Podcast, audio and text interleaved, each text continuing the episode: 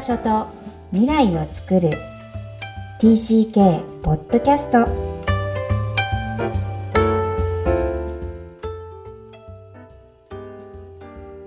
皆さんこんにちは。TCK ホームインタビューの時間です。今日のお客様は39人目工藤奈々子さんです。お願いします。よろしくお願いします。えこのポッドキャスト、えー、TCK えー、幼少期、児童期、思春期に海外で過ごされたお客様においでいただき、えー、自分の反省を語っていただいています。では、ななこさん、えー、簡単で結構ですので、プロフィール、自己紹介からお願いします。えー、こんにちは、工藤奈々子と申します。えー、15歳の時に渡米しまして、現在はアメリカ州テキサスにあると日系のサロンで美容師として働いています。お美容師さんなんですね。はい。はい。えー、っと、15歳っておっしゃいましたけど、実は日本生まれで、5歳から6歳に同じくテキサス州ダラス1年間、つまり海外移動は2回あるってことなんですよね。そうですね。はい。うんうんえー、5歳、6歳までは日本にいて、突然ダラスに行くんですか？その時のことを覚えてますか？あその時のことはあんまり覚えてないですね。えー、私5歳でニューヨークに行った帰国子なんですけど、すごい着いた日の当日とか覚えてるんですよ。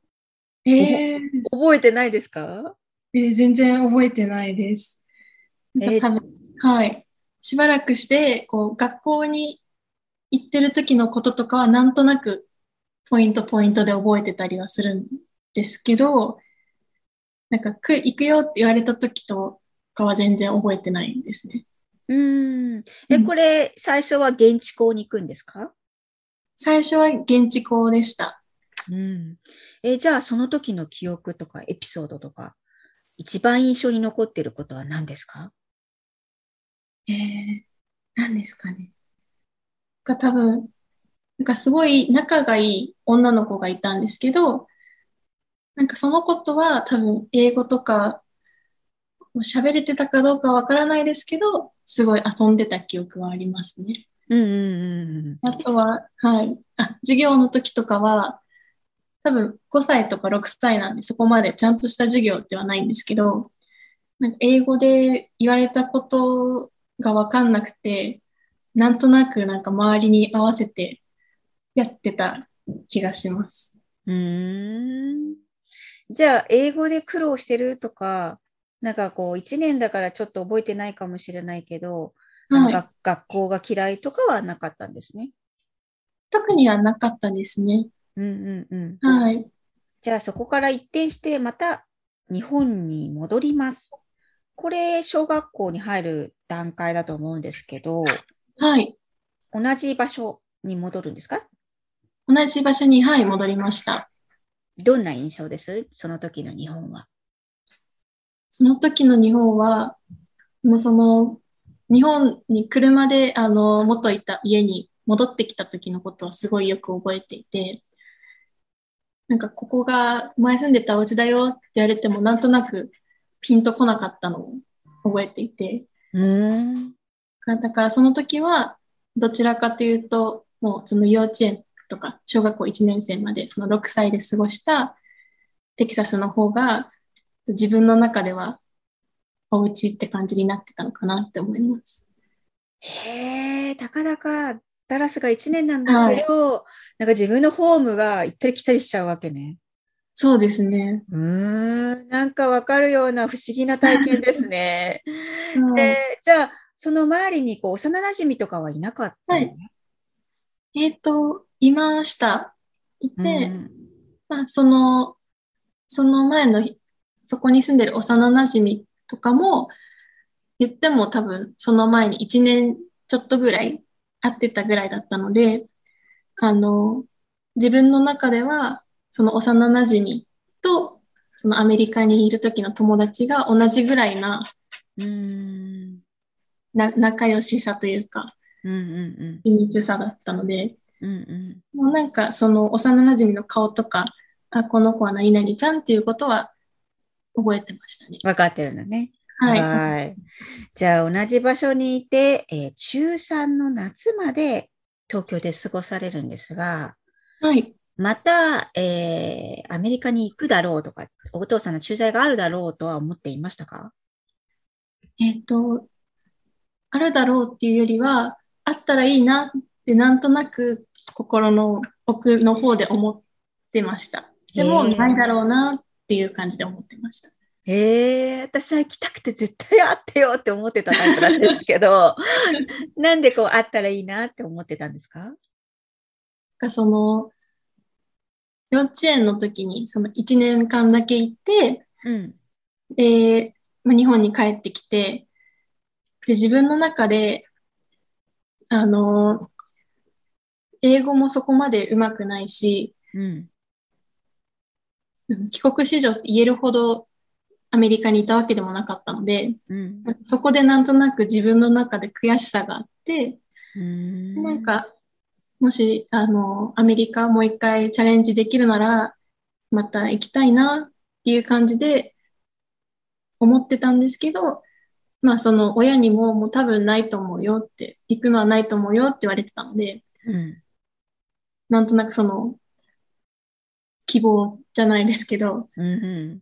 強い思いっていうほどでもなく、なんかうん。静かに思ってるって感じです。淡い思いだね。可愛いね。はい。それがいきなり中3の夏に行くって言われた時のエピソードを教えてください。その時もすごいよく覚えてて、うん。中3の夏なので、受験シーズンじゃないですか。はい。だから、塾とかにも行ってて、でも、意識はもうその、アメリカ行けたらいいなっていうなんか淡い希望っていうよりも、もう、もうこの学校に行くから勉強頑張ろうみたいな、もうそっちに意識が向いてて、確かに。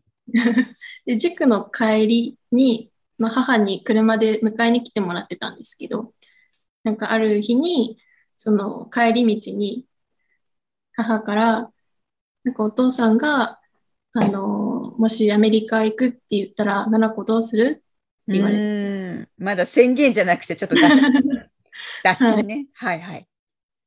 で、え？ってなって、うん。それで、あの、まあ、その母の方から、まあ、私とその弟、弟がいるんですけど、弟がいいって言えば、あの、みんなでアメリカ、また同じところに、あの、行こうと思ってるっていうのを言われて、その時は、あの、びっくりしたのと、うん。もう、よくわからない感情が込み上げてきちゃって、すごい泣いたんですけど、へえ、そうなんだ。よくわからない感情ね。うーん。なんか、すごいはいね。もうなんか、複雑すぎるんだよね。多分、その、受験勉強もしてたし、うんなんか、今のその中学校での友達もいるし、確かに。自分が思い描いてる、その、日本でこの高校行って、この大学行って、みたいな未来と、その、今突然言われた、あの、そのアメリカでの未来がちょっとなんか想像できなくて、すごいなんか、わーって気持ちがなっちゃいましたね。うーん。あー素敵なエピソード。なんかすごい切ない。泣けてくる。うんそう。だってやっぱり中3といえど、やっぱり考えてるもんね。そのお話から聞くと。自分っていうものをさ、一生懸命、まだわからないけど、どんな大人になろうとか、どんな高校生になろうとか、頑張ってそれなりに毎日を過ごしてるわけじゃない？それがいけないわけじゃないけど、親の選択によってポッて変わっちゃうっていう、この TCK の現実を語ってくださったような気がするんですけど、うん結論、行くってことを決めるんですね？決めましたね。うーんがはい、その、ねやっぱり、もう最初はやっぱ聞いてびっくりしたんですけど、その、割といけたらいいなっていうことを、やっぱり、その、心の端の方でずっと思ってたので、だったら行こうかな、みたいな感じで、まあ、受験もしなくていいしっていうのもあったんですけど、うん。それで、あの、まあ、弟の方も、あの、アメリカに行くことを了承したので、まあ、家族で行くことになりました。はい。この子の切ない中3の夏の決断が、その後のテキサス州ダラスにまた行かれるんですが、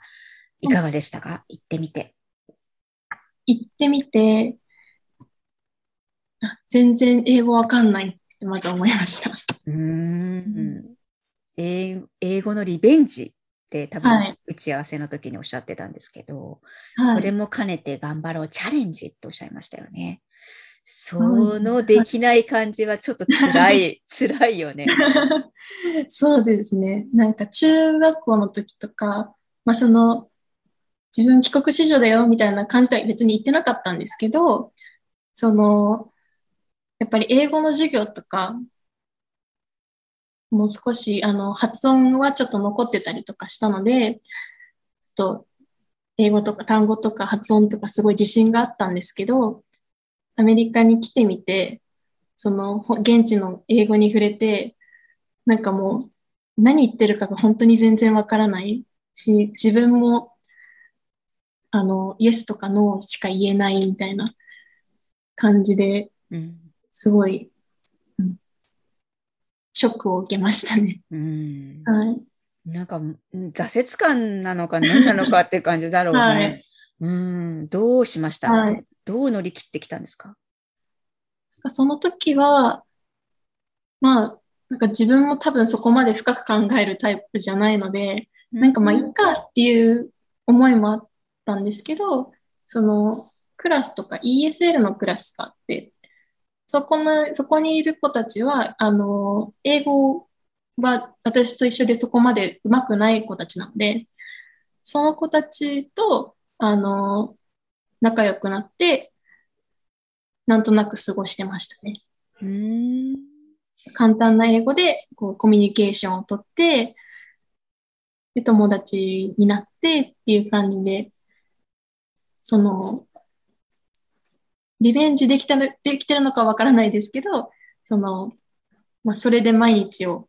過ごしてたなっていう感じですね。うん。じゃあやっぱり仲間の存在？自分と同じような、うん、えー、友達がいるっていうのがやっぱり支えってことですか、はい、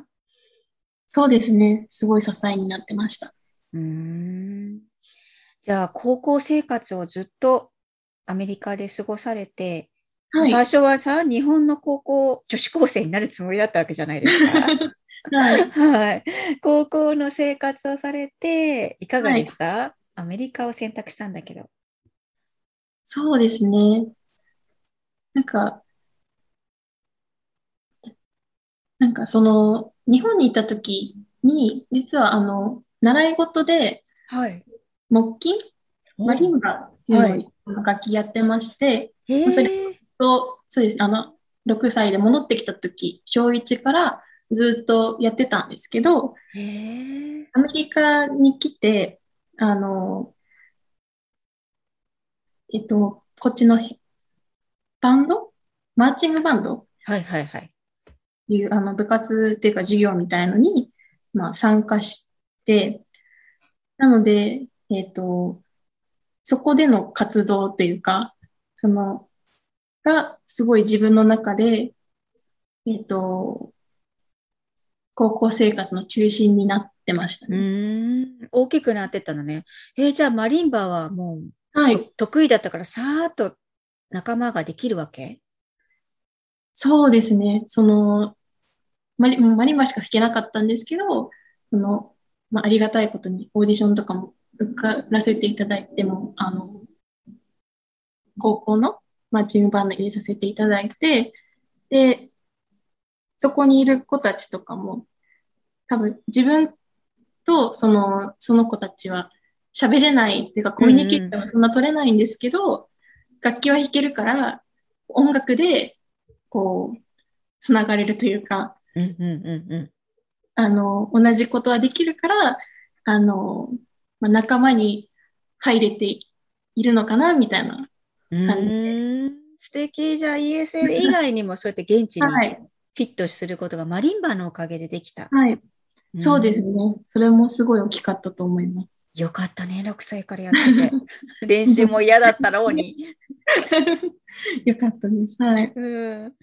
えー、これで大学をアメリカに選ばれたと聞いていますが、はい、日本を選択せずにアメリカに残る選択をされたのは、えー、どんなことか教えていただけますか、うん、その時は、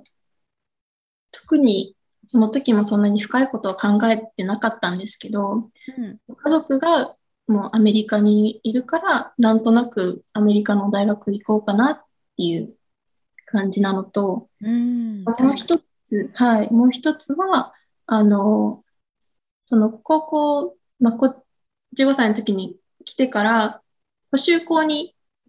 行ってたんですけど、はい、この先生が7年間アメリカにいたら、うん、ネイティブになれるよっていうのを言ってたんですね。でで、その時にまだその大学を選ぶ時点では多分4年とか、ですね。はい。だったら、ちょっとじゃあもうちょっといたらネイティブになれるかなみたいな、そのもともと英語を習得したくて来たので、だったらちょっと行ってみようかなっていう感じでこっちの大学を選びましたね。うん、どうでした？ね、すごい思ってたよりも難しかったです。ああ、そうなんだ。はい。どういうこと？入るのは簡単だけど、授業がついていくのが大変ってことですか？そうですね。なんか、多分、大学の授業って、その、先生にもよるかもしれないんですけど、すごい話すスピードも速いし、その、クラス自体もすごく大きいので、うん、質問したくてもできないみたいな、うん、ついと、わからないことがあっても聞けないとか、あと、聞き取れないとか、いうことがあって、自分の中ですごい、なんか授業を取ってるけど、理解しきれてないっていう、ふわふわした感覚がありました。ふわふわした感覚？すごいね。私、高校、現地校行っててもふわふわした感じになっちゃうぐらい英語が追いつかないっていう、そういう苦悩があるんですね。はい。恐るべし英語ですが。うん、そうですね。自分もそこまで、そこまで頑張って勉強してたわけでもないので、それもあるかもしれないんですけど。はい。なんか、日本、例えば、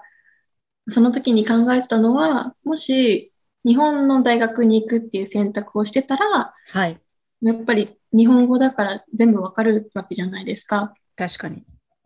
なので、だったらもっとこ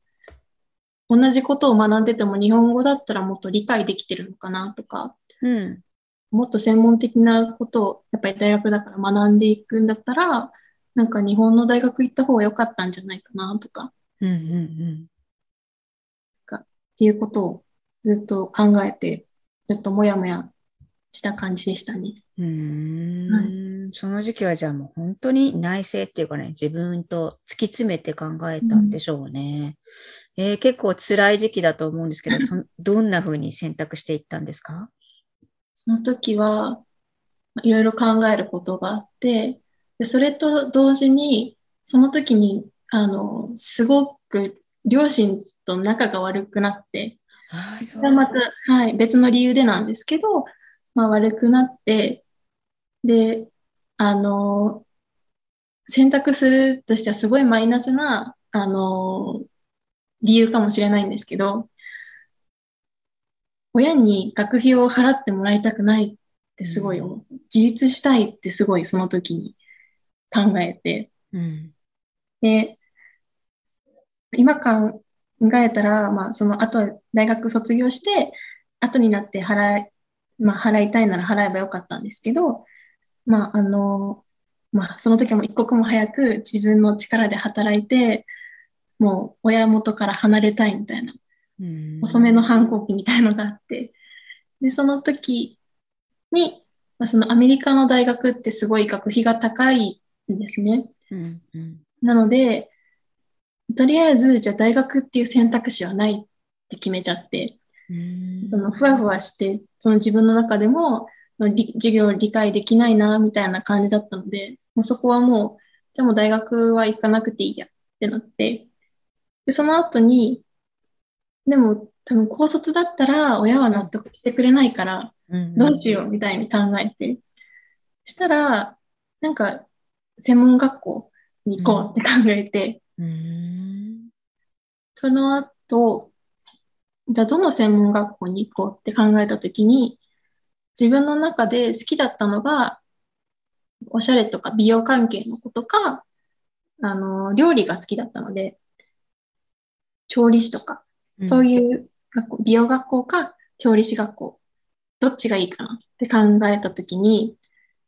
その時住んでた家の近くに美容学校があったので、はい。美容学校にしよう。うん、思って で、美容学校に行くことになりました。うん。これなんかさらっと言ってるけど、すごい深く悩んでる時と、ポンって決めちゃう自分と、なんかいっぱい、ななこさんの中でパーツがあるんだなっていう感じですが、はい、本当にこう、一人で悶々と考えつけたの？だって相談相手は親じゃなかったってことですから、これ。そうですね。なんかその時に仲良かった子がいたので、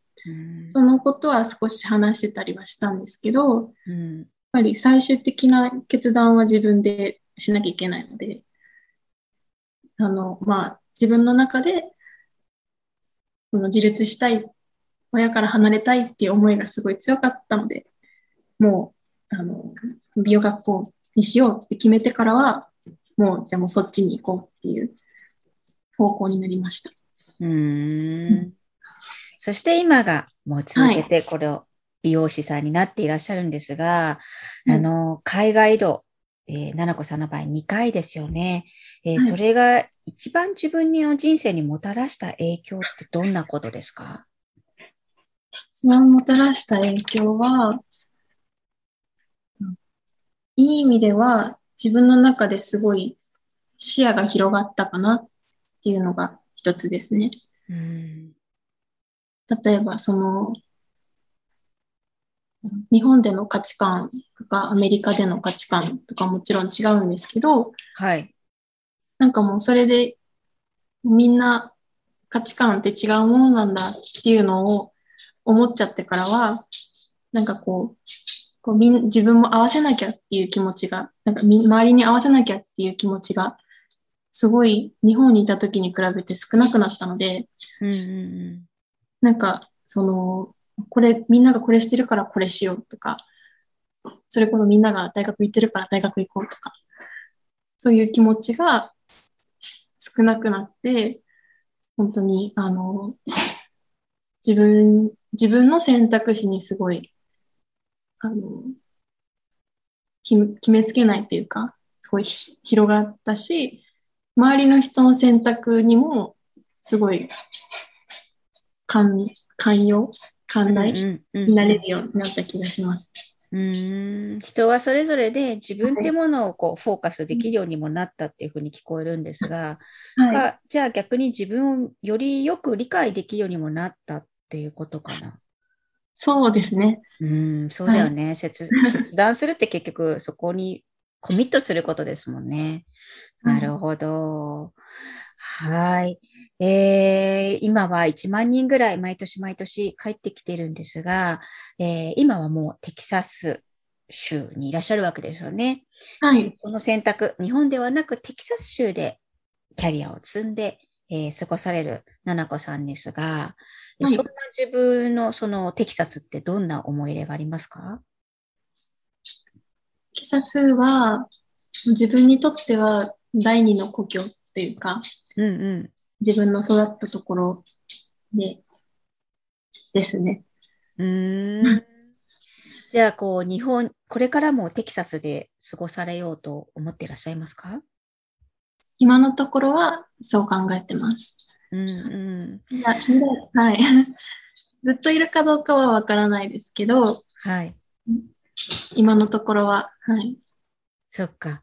わかりました。なかなか今もこう、日本にスタートして、それでアメリカを選べるとか、自分の、えーはい、いた場所を、つまり海外、日本から見れば海外で、はい、えー、選択をしていくっていう方が今のところ少なくって、えー、どんな思いがあるのかなっていうふうに思ってるんですけど、はい、こう日本と比較の上で、うん、日本をまあどう思ってるとか、自分のこう、なんだろう、えー、生活圏として、えー、日本ではなく選ぶっていう感覚って、うん、えー、どんな感じですか？えー、っと、自分的、私的には、その、うん、もう今の、今いるそのテキサスのダラスが自分の中では、あの、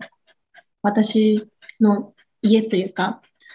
その、いるべきところだな、居場所があるところだなっていうのをすごい思っていて、うん、それはなんでかっていうと、はい。一回、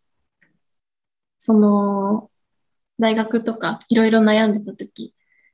は、やっぱり日本が自分の故郷なんじゃないかなっていうか、自分の居場所があるんじゃないかなっていうのをすごい考えてて、うんうん、で、今から2年前に、あの、2週間ほど日本に帰った時があったんですけど、それを、はい。もう普通に遊びでというか、旅行で帰ったんですけど、うんうん、その時に、その同級生、その時の、日本にいた時の同級生とか、幼馴染とかに会って、あ、なんか自分はここの人じゃないなっていうのをすごい感じたんですね。自分がこっちでアメリカで時間を過ごしてる間に、やっぱり友達とか周りの人も日本で成長したりとか変わっているわけじゃないですか。うんうん、だから、なんかそれで、こう、最初は、その15歳の時は同じところだったかもしれないけど、今その、その時は20前半とか、21とかになって、で、その、えっ、ー、と、もうその時点ではもうみんな違うところにいるなっていうのをすごい感じてしまって、で、旅行から帰ってきて、ダラス着いた時に、なんかこっちの方が自分の落ち着く場所だなっていうのをすごい感じたので、なんかそれからは、あの、そこまで日本にとらわれなくなったというか、うん、今いるところが自分のホームだなっていうように感じるようになって、今もいるっていう感じです。あありがとうございます。そのちゃ、ちゃんと見に行ったっていうか、会えたってことは素晴らしいことですよね。うん。わかりました。では、ひょっとしたら被っちゃうかもしれないんですが、はい、共通質問、ななこさんにもさせてください。はい。Where is your home? えー、私の今のホームは、テキサス州のダラスです。うん、今ってつけたけど。はい。これから変わるかもしれないです。あいいですね。なんかこれからも変わるっていうことをちゃんと予感して今ってつけてくださった気がするんですが、えーはい、今をフォーカスできている奈々子さんが素敵だと思います。ありがとうございます。うん。これからしたいことって何ですか？これからしたいことは、これと関係あるかはわからないんですけど、やっぱり仕事が今その日系の美容室で働いてるので、うん、もっと技術とか、あの、身につけたいなっていう感じですね。その、場所は移動するかはわからないですけど、うん、うん、移動してもできる仕事だもんね。そうですね。うんうん、ありがたいですけど。はい。えー、じゃあ、お客さんはいろんな方がいらっしゃるんですか？お客さんは、そうですね。半分ぐらいは日本人で、半分ぐらいはアジア、他のアジア系の方が多いですね。うんあはい、ほとんどアジア人ってことですね、お客さんほとんど、はい、アジア人です。うんなので、半分日本語、半分英語みたいな感じですね。それこそアメリカでマルチカルチャーの、はい、ね、はい、エイジアンワールドにいる感じがしますが、はい、素敵な美容師さんになっていってください。ね、ありがとうございます、えー、今日は素敵な話をありがとうございました。工藤奈々子さんでした。ありがとうございました。ありがとうございました。いかがだったでしょうか？お仕事を終えられて、そのまま急いで自宅に帰られて、 Zoom で収録してくれた奈々子さん。え本当に素敵なお話でした。特に、えー、2年前に日本に2週間ほど帰られて、自分のいるべきところをしっかり感じられたこと、えー、このエピソードが私にとってもヒットしました。というのも、えー、セラピーで、また相談として受けるときに、自分のいた場所に行ってみることをいつもお勧めしているからです。私自身も自分を確認するために未だにニューヨークの大好きだった場所に戻ります。そして今の自分、過去の自分、えー、それを合わせること、一本の道にすること、そしてその後何をしたいかを考えることなどが TCK の自分のアイデンティティのその確からしさを得るためにはとても有効なのでは有効なのではないかと思っています。ぜひ TCK の皆さん、そして TCK を育てるお父さん、お母さん、えー、皆さんにお伝えしたいのは、えー、自分のいた場所を、ルーツを探しに行くこと、感じること、えー、それを生活の中に取り入れてみてください。この番組では、お悩みや質問を受け付けています。また、TCK をさらに知りたい方のために、TCK オンライン基礎講座も開催しています。詳細は育ちネット多文化で検索して、ホームページからアクセスください。さらに、ポッドキャストを確実にお届けするために、購読ボタンを押して登録をお願いいたします。今日も TCK の気持ちにありがとう。